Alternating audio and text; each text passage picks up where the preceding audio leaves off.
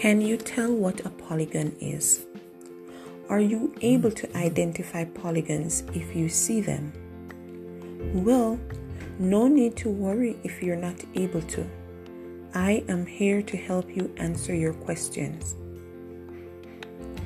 Polygons are two dimensional shapes. They are made of straight lines that connects. There are different types of polygons. A regular polygon has all angles and all sides equal. Irregular polygons have the length of sides and angles different. A convex polygon has its angles pointing outwards. Concave polygons have at least one angle pointing inwards. A simple polygon has only one boundary and it does not cross over itself. A complex polygon intersects itself. Many rules about polygons don't work when it is complex.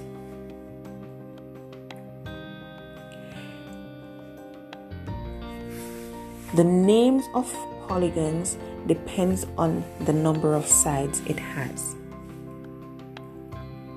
For example, a triangle. A triangle has three sides and three angles. A quadrilateral has four sides and four angles.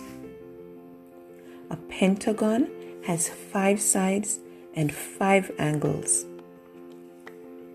A hexagon has six sides and six angles. A heptagon has seven sides and seven angles. An octagon has eight sides and eight angles.